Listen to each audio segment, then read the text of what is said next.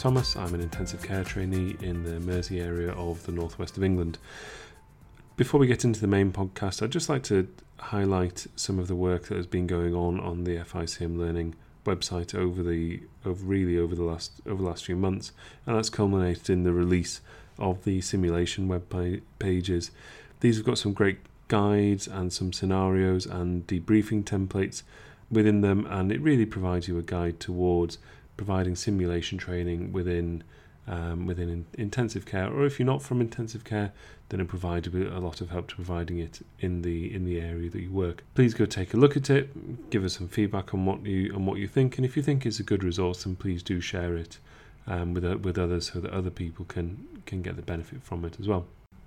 We at FICM Learning are always looking for other people to become involved in the work that we do. So if you'd like to maybe be involved in um, a podcast episode or writing a, a blog or a case of the month, then please do contact us either through the through the web pages, through the FICM um, Twitter, or you can email contact at ficm.ac.uk. Now on to this week's podcast.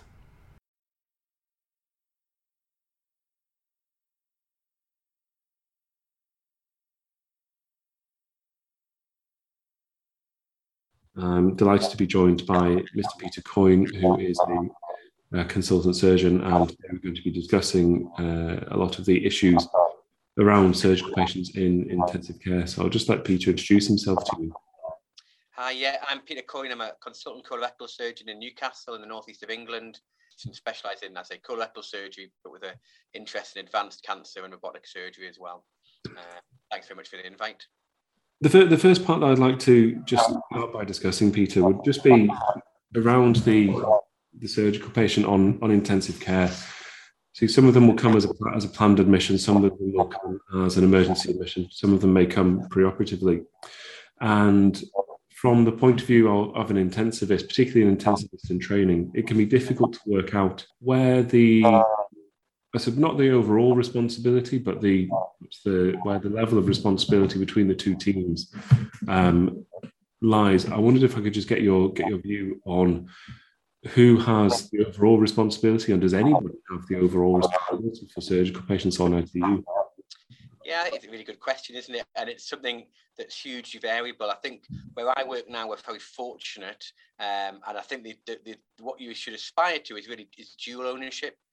So as a, as a, consultant surgeon, if there's any change in my patient, particularly deterioration, I would want to know, and that might be something that's that's non-surgical, chest issue, for example, um, or whatever. But but I would still want to know that because I think a we would sometimes appreciate things from a different point of view. We know, for example, things like fast AF can be due to anastomotic leak or intra-abdominal sepsis, for example. But but also, I think when we're coming on a ward round or communicating with families, etc., it's obviously vital we're up to date.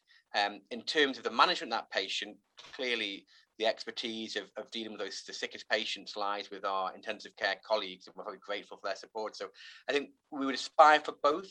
I think the difficulty sometimes comes um, in terms of different units, inter-unit politics, um, particularly things I think out of hours. You might have a more junior trainee, both from a surgical and an intensive care point of view, and they may or may not have the same awareness or feeling. So they may be, you know, there's concerns. I don't want to call Mr. So and so or Miss So and so at such a time about something that's relatively minor.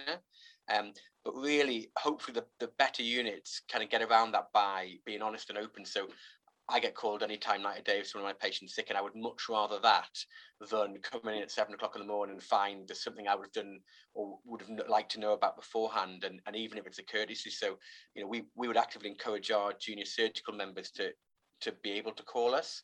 Um, and again, we often get calls from the ITU team. We, we, we're fairly um, um, I have a lot of patients with exenteration that go to ITU, so we're fairly good terms, and you know we provide some education stuff for their advanced care practitioners and that kind of thing. So I hope that most feel they can pick up the phone. And you know, it's it's, it's a cliche, but there's no such thing as a, as a you know a stupid question.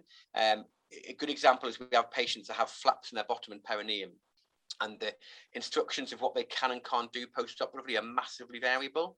So the commonest questions I'll get is I've, I've not written it down clearly enough in the op note, that's my fault. And then they'll say, well, can so-and-so sit out?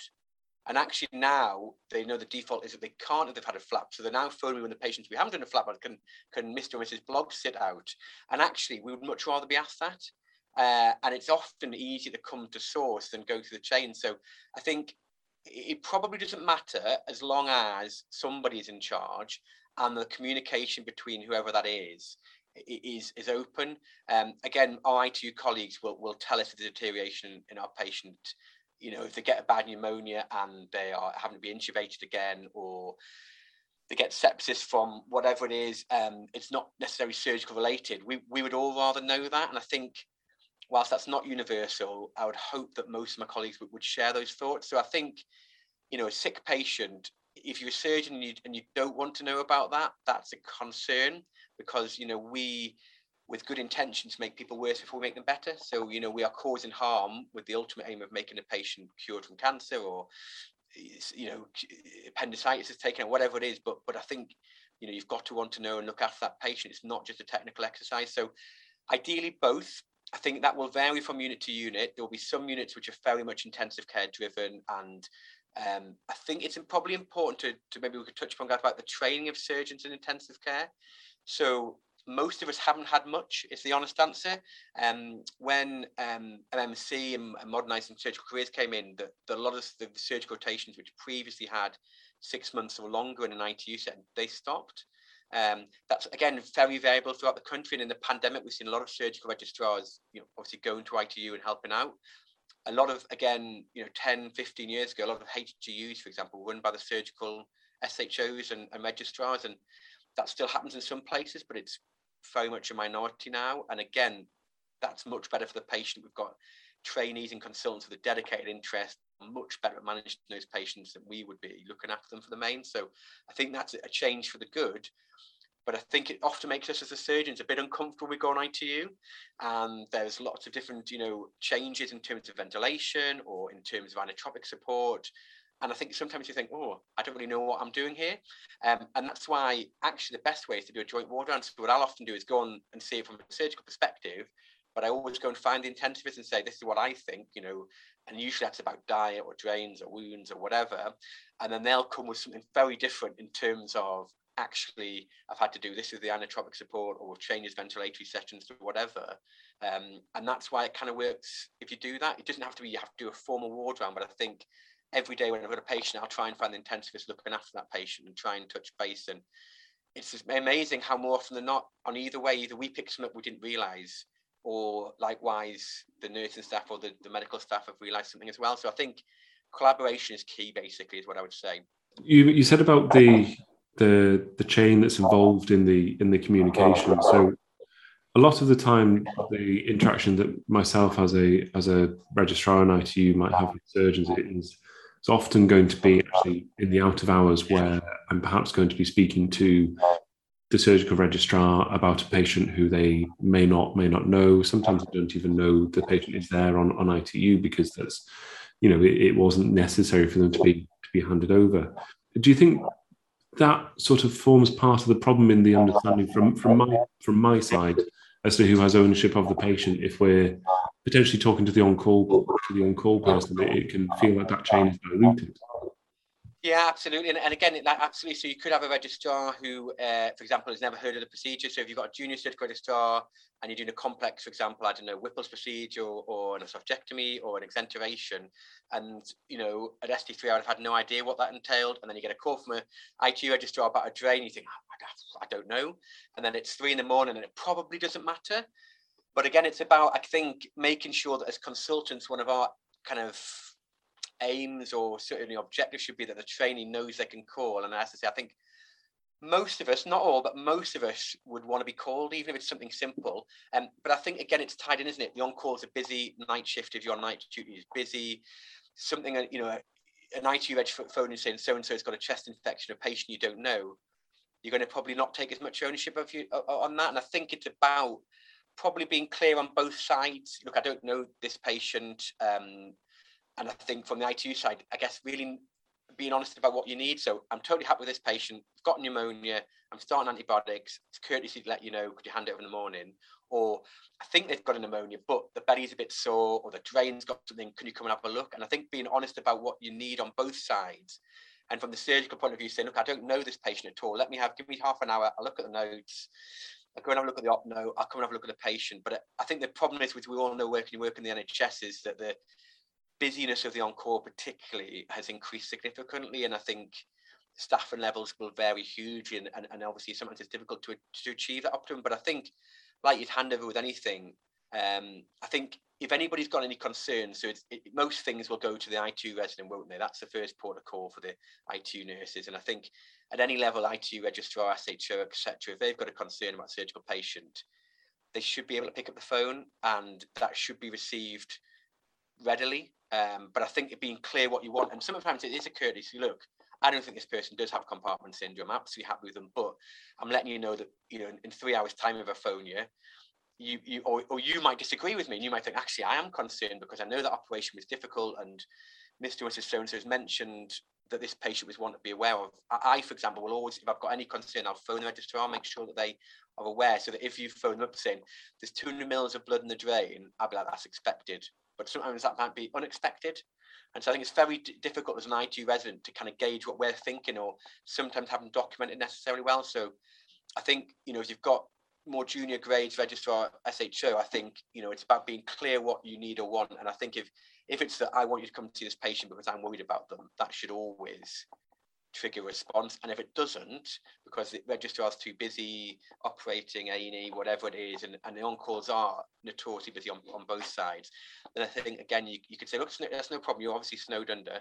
I'll phone Peter and I'll, I'll ask him or her, you know, to ask what they think on the patient. And I think we're not very good at medicine at doing that when we're busy. I think generally speaking, you get stressful and we all been when people have been grumpy or not receptive. I think if, if, if you're clear as the referrer what you need or want, and sometimes it's just a I'm just letting you know, then that's fine. Um, but I think on, on our end, when we when we receive that call, we've got to be honest.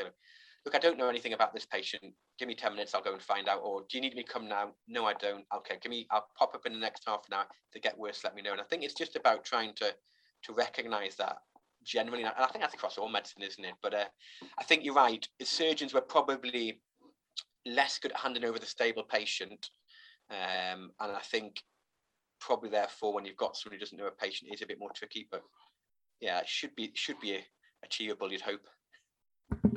Yeah, and I think sometimes I think from from from our side on ITU, one of the problems that we have is we're actually not very good at using a common language. So I think we, we assume that everyone who comes to look at a patient in ITU is going to understand everything that's happening in front of them.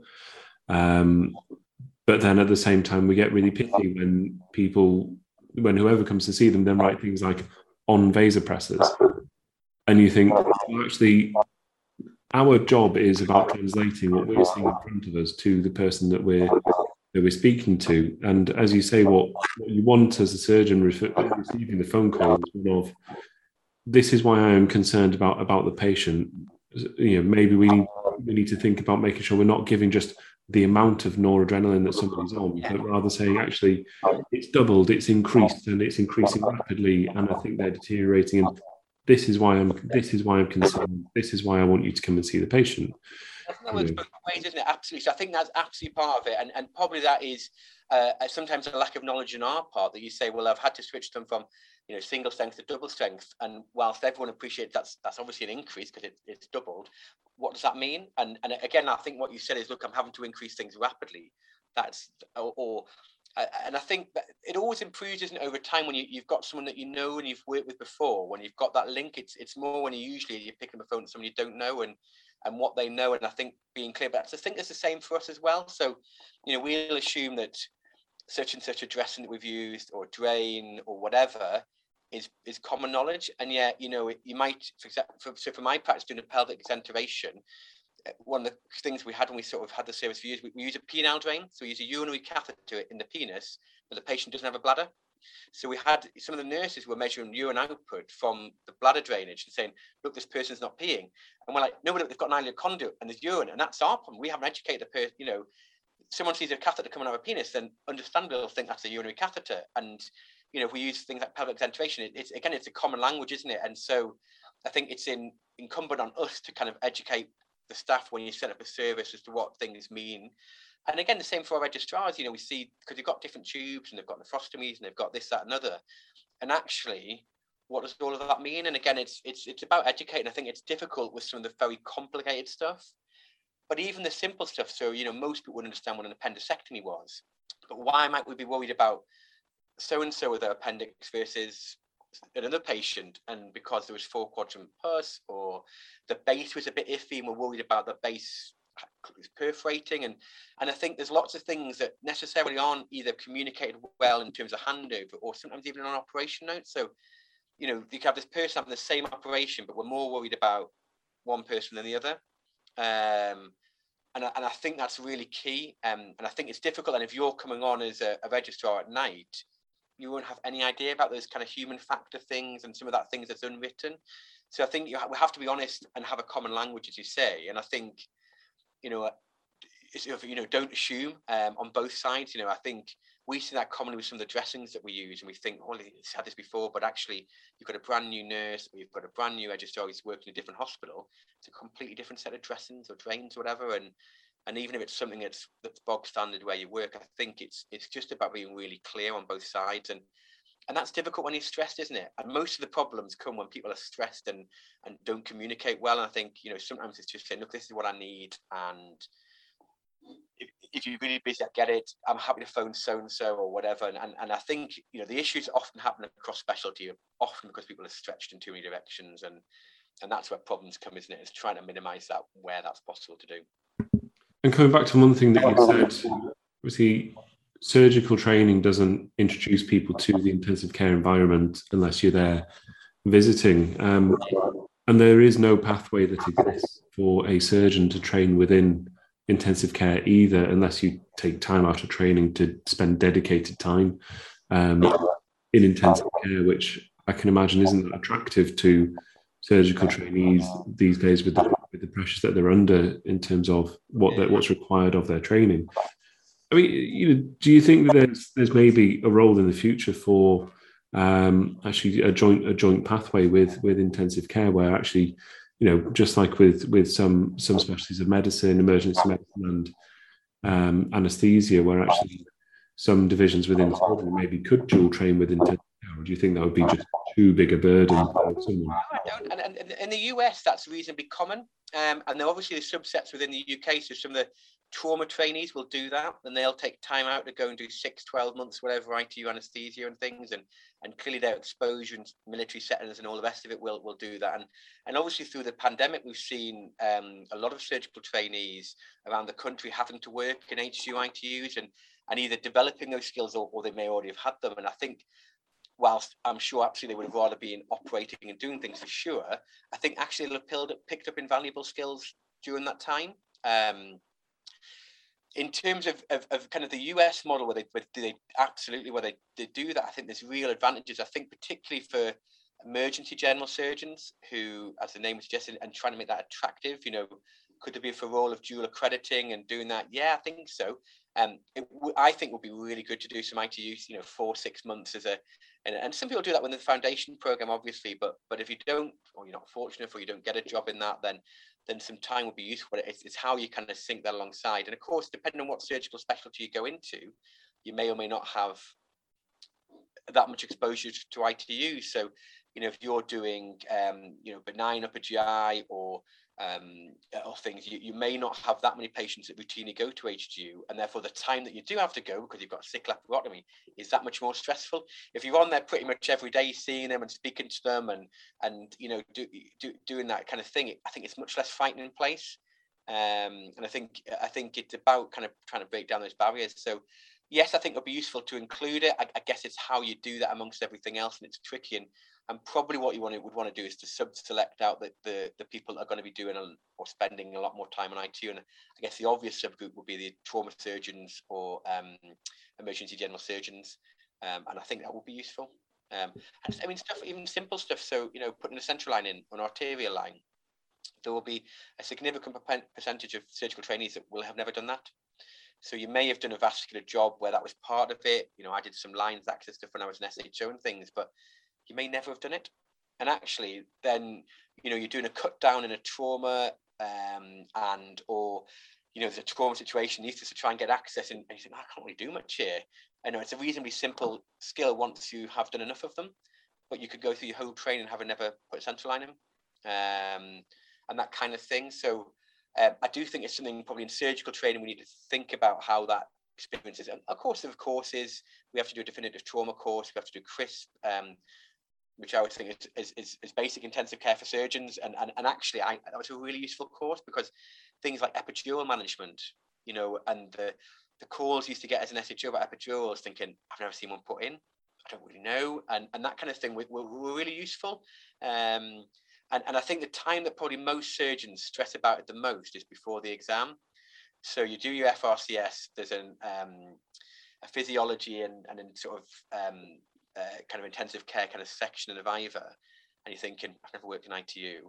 I suddenly have to understand all the difference between the various ventilation modes and stuff, and and you're kind of begging your intensivist to kind of teach you about it and things. And and whilst that's useful, it kind of probably should be part and part of, of what we do day in. But um, and I think for us in reverse, you know, most we, we ordered this in the northeast quite about probably about a decade ago, and, and it was only one or two of the kind of 100 or 200 surgical um, GP rotations, so we had any surgery in them.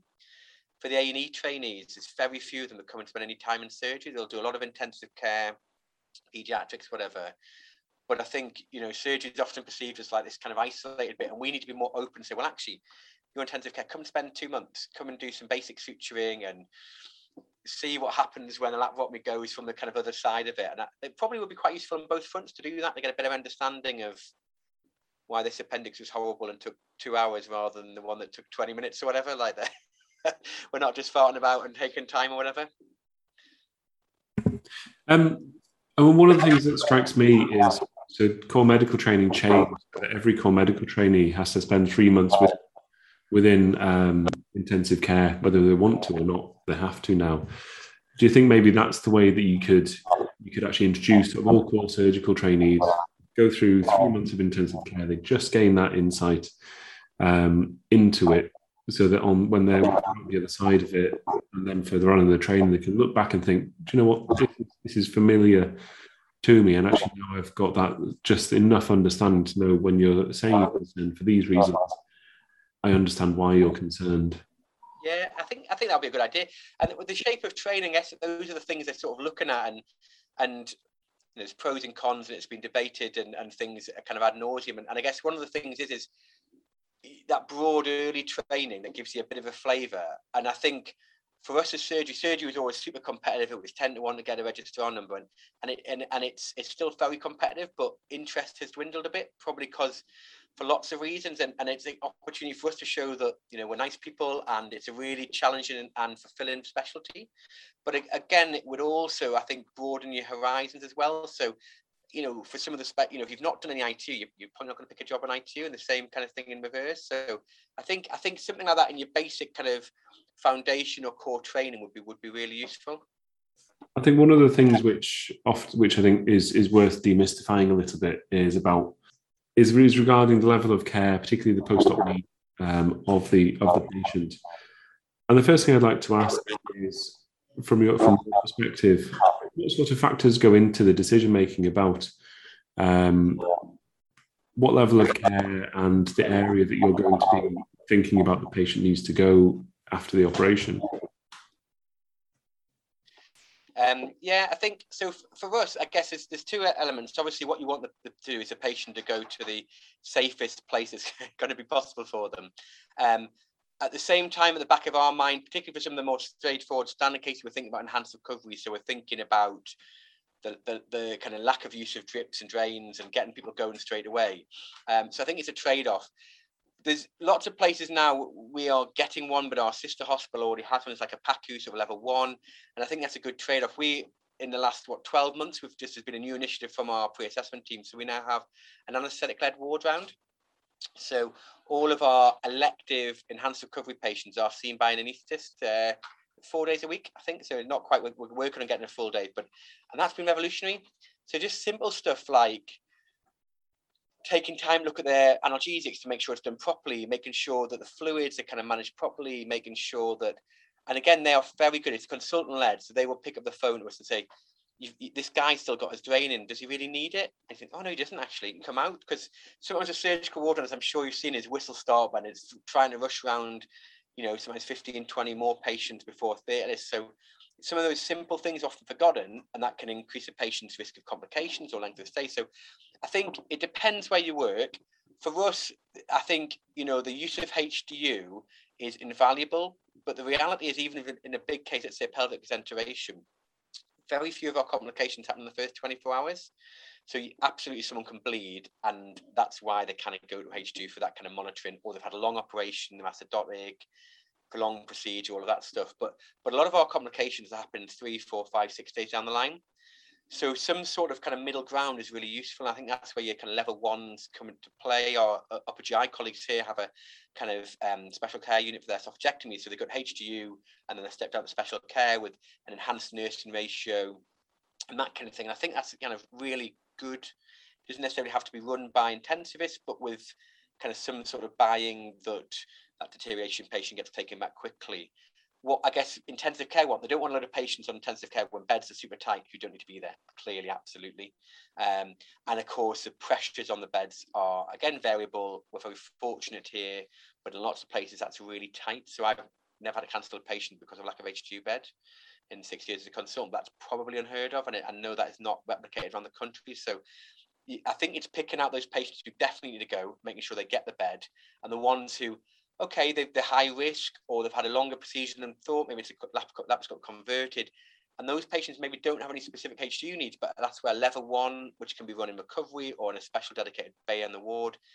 I think the advantage for us as surgeons is that upskills our nurses. So if our nurses are having to provide a bit of enhanced care, let's say it's managing an arterial line, actually that's progression and that's an extra skill and that's um, you know extra training. And as a team, you want to bring the whole team you know, you want your nurses, you want your physios, you want your dietitians, you want the whole team to come on. That's how you get better as a unit. So how a level one is run, who runs it, that kind of thing, I think is obviously going to be up for debate. But I think a surgeon is identifying an anaesthetist is identifying the right patients. And I think that starts with pre-assessment and a robust pre-assessment process. And again, we're very fortunate. We've got five or six anaesthetists dedicated. They are this i mean honestly everything is run so it used to be that we had you know we were organising iron infusions, for example. Someone's a bit anemic pre-op, and we were having to get them into our day case ward, give them an iron infusion. That is now all done for us, and it is phenomenal. It's seamless, and it's those little things that are often missed. And suddenly, a patient turns up with a hemoglobin of 90 for a major procedure that actually has waited four weeks and could have had an iron infusion four weeks ago.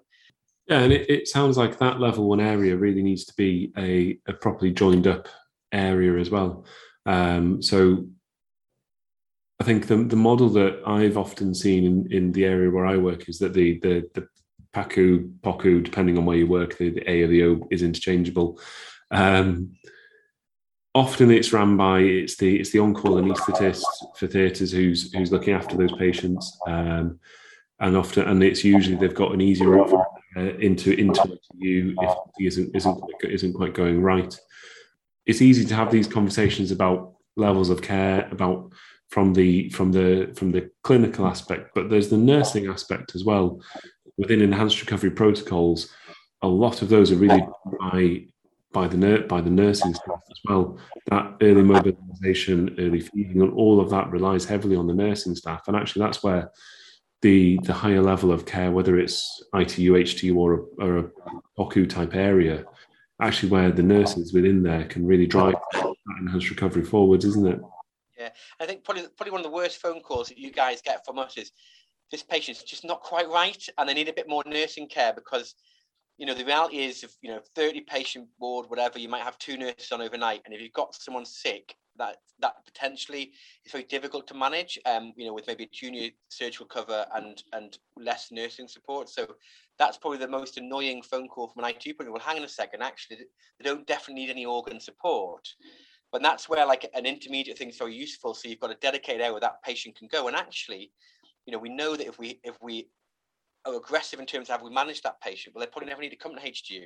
It might be they just need a bit more fluid quickly, a bit level high levels of oxygen or nebulizers or potassium infusion, whatever it might be. But actually, by doing that early, we save the patient needing to go to HGITU that's in for six, seven days because we've, we've nipped it in the bud. And I think, again, you know, what we want is what you want, isn't it, is the whole team to be energized to kind of develop together. And, and that's that's what it is. And I think as as doctors, we need to be mindful of that. So we've got to make sure that that our we want we want the best nurses looking after my I want the best nurses looking after my patients all the time, and that involves being involved in training. That involves us um, upskilling them and kind of allowing them to develop and support them. And I think that's really important. And it's probably easy to forget. We're all busy. We're charging around, and actually, you kind of look at it from one side. But actually, what what support do they need to provide that kind of care? And and I think from us in a surgical ward, you know, I think we touched upon. We're going to touch on things like dressings and things, and sort of vac dressings and complex wounds are, are, are pretty common. And when a patient's on intensive care for a long time,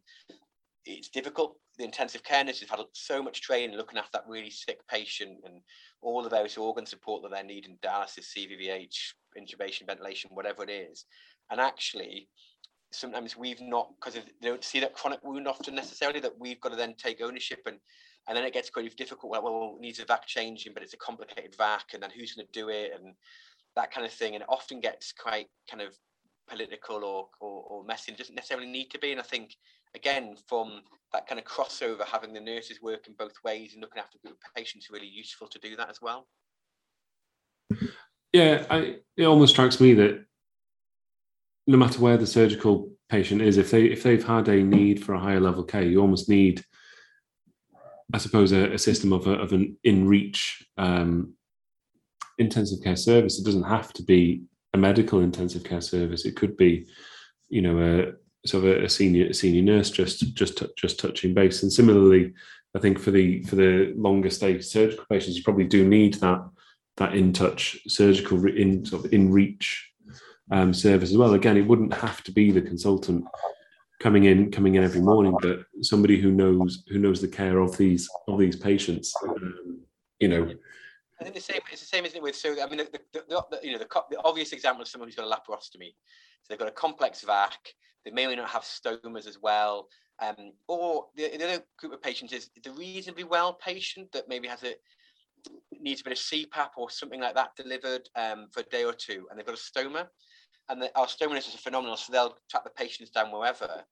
But but often that patient doesn't get quite get the same kind of enhanced recovery level of care because of where they are on the tubes and the drips, and it's all a bit more difficult to arrange. So I think you know, what, almost what you need is a sort of surgical ward to go round and with with a nurse or whatever, or a stoma nurse or an enhanced recovery nurse or whatever to kind of try and help with those issues. Um, I think a lot of it comes down to the, you know, um, you know, we rely on anesthetics, we rely on ITU. We couldn't do our operations without it, and therefore we have a duty to work together to hopefully give the best outcome, and that involves on all sides you know things like M&Ms. So sitting down together to discuss M&Ms. So one of our anaesthetic or ITU consultants will come to our mortality discussions for surgical patient, and they come with a completely different mindset. We're focused on you know operation. Did it go well? Was it done right? Was it the right operation, etc.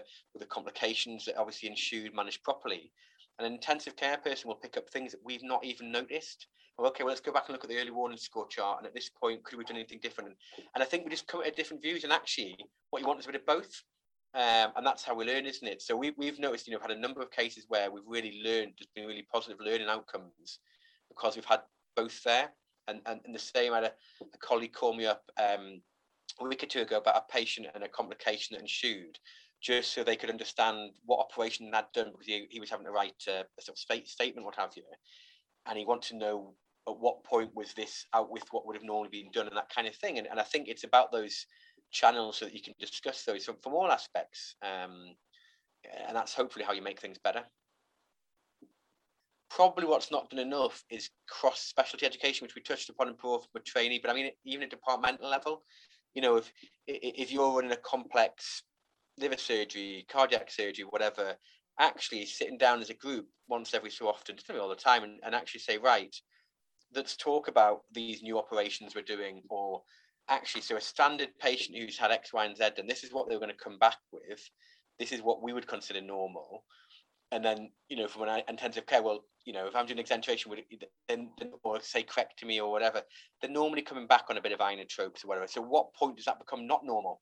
or you know and, and of course it's not black and white and it's it, it's it's variable it's it's about the clinical context but um uh, you know a good example I had a, a lady who had a complex uh, anal cancer and she was young and fit and healthy and she went back and I'd been a bit concerned because it was quite quite a big thing and the surgical registrar I'd, asked to see and she checked and the drains were okay there's a bit of blood but they hadn't really changed and it was actually the ITU guys that said she's just not right you know she's on a bit of more iron than we would expect the lactates you know, it's four, it's now six. Just it, it just her general trend. It wasn't horrific, but it was clearly not in the direction that a young lady should have been.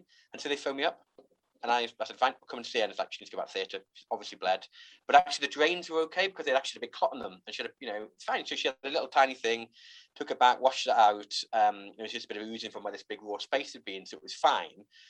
But she's very easily someone who, at eight o'clock that next morning, would have been on double strength, quad strength, blah blah blah, intubated, all the rest of it, and in and in a much worse position. But actually, and it was the ITU guys that picked that up because actually, from a surgical perspective, she had a soft tummy, a stoma was pink, the drains were okay, they hadn't really changed because actually they blocked, they had a clot in them. And it was that subtle change in the fact that she just was needing a bit more inotropes and it was going the wrong way. And the lactate had gone up expected, but it hadn't come down. And so it was it was one of those almost phone calls it's probably okay. I'm not really sure. What do you think? Type things. And it, and again, it's like, well, it's good. I'm to come and have a look at her. And actually, you know, you're so glad she did. And actually, she went home day seven. Whereas actually, if we'd taken her to the theatre the next day, it would have been a complex laparotomy. She should have been sicker. She should have been two or three days in ITU. She'd been in for probably two, three, four weeks, whatever, and the rest of it. So I think that common language is important. And I think, you know, what's the normal trajectory or pathway of whatever operation or group of operations you're doing is probably important. And we're probably not expected or we haven't we haven't explained that probably well enough. So again, with that group of patients, at what point are we worried about the drain? What we know how much fluid or blood's in the drain, and and of course it varies. But I think it's it's just kind of maybe setting clear parameters. We we changed our operation notes sorry here a few weeks a few years ago, and so now. You know all the basic stuff's on there. So the questions: Do they need antibiotics? Do they what VT do they need? that's the classic one, isn't it? Because actually, sometimes we'll say, "We well, don't want this person to have tinzaparin or enoxaparin, whatever it is you're using that night." Um, and, and things. So it was a kind of ticky box, and what drains were in and what they were draining. Like you know, what you think was fairly basic and, and what might have been obvious to one group of people, but probably not to everybody. So I think it's again about how we communicate and educate and, and and try and do that, and that will stop some of the phone calls that might be irksome to on both sides, and it will also mean that people are empowered to phone when actually it's just something not quite right. You know that it's it's it's the kind of worst phone call because you don't know what to do with it, but actually it's often there is something wrong. And I think sometimes there's that there's that assumption that the intensivist is going to know what's going to what's going to be going on because because the intensive care looks after these these um, these patients. But maybe it's where actually we we as the intensive care team need to be asking these questions of the surgical team. Say, actually, can you come and talk us through what this operation is, what's involved in it, and what the post-op, you know, at first 48 hours, what we're likely to see. I think with those complex patients as well, and, and, and a good way, we're increasingly pushing the boat about what is. So in, in your liver unit, they'll be doing resections that they wouldn't have attempted 10 years ago. And the same for us in colorectal, we're doing exenterations and you know, so we're doing, you know, complex sidewall, we're taking out sciatic nerves, so the patient has to walk with splint. And actually, how are you meant to how are you, how are you expected to know what that means is, is probably a great deal of my colleagues have no idea of some of the operations that we do we write these really long names of stuff you know no idea i tend to write in brackets like kind of what we've taken out or whatever. But even then you don't know what the anatomy is what the, the, the gut function is you know. Nutrition's another a good one isn't it? Nutrition. I think as surgeons we're, we're probably much better than we were before. But again for the intensive care when can i feed someone? When do they need ng nj tpn whatever it might be? And, and and when do i want when do i start that? Why don't you want to start it now? And you you know you did with such an, and i think it's got to be about communication and and you know it's difficult to cover all eventualities but i think if you've got a complex service i think you kind of you know for the for, from all fronts from the from the nursing from the, the anesthetics itu from the surgery you've got to kind of do it together we introduced robotics um at, at this, uh, we have it both sites, but the site that i'm at now and, and one of the key things we got was the anaesthetist to be part of our governance group. So we had parameters, for example, of how long of head down the patient were uh, going to be because it tend to be a little bit steeper head down, so risk of cerebral edema and all that kind of thing. So I think you know if you're setting up new services, but I think even if you've got a very good service, you're going to have changeover staff every few years. It's just the nature of, of how things are. And and like you say, if you've never seen liver resection and you, you're getting sicker and sicker, is that normal? You know, and you might phone a surgical registrar who doesn't work in the HPB firm and, and isn't sure either. And and then you're kind of like, well, are there, you know, it's it, that's what leads to the indecision and oh, I don't know, let's see how things go and things. And I think, you know, as consultants, we've got to, we've got to really take that ownership of of doing that. And and and again, I guess being being able to work in an environment where you can ask and you don't know, you know, because nobody knows everything, no matter. You know, on either side, uh, it's just not how it works. And and of course, it, we're dealing with complicated patients with increasing comorbidity and all the rest of it, and and things. And and it is difficult. It's difficult medicine. It's you know by nature of the beast, it's the sickest patients in the hospital. So um, you know I think it's very very difficult. So I think you've got to be open to that communication, and, and that should be doable. One would hope.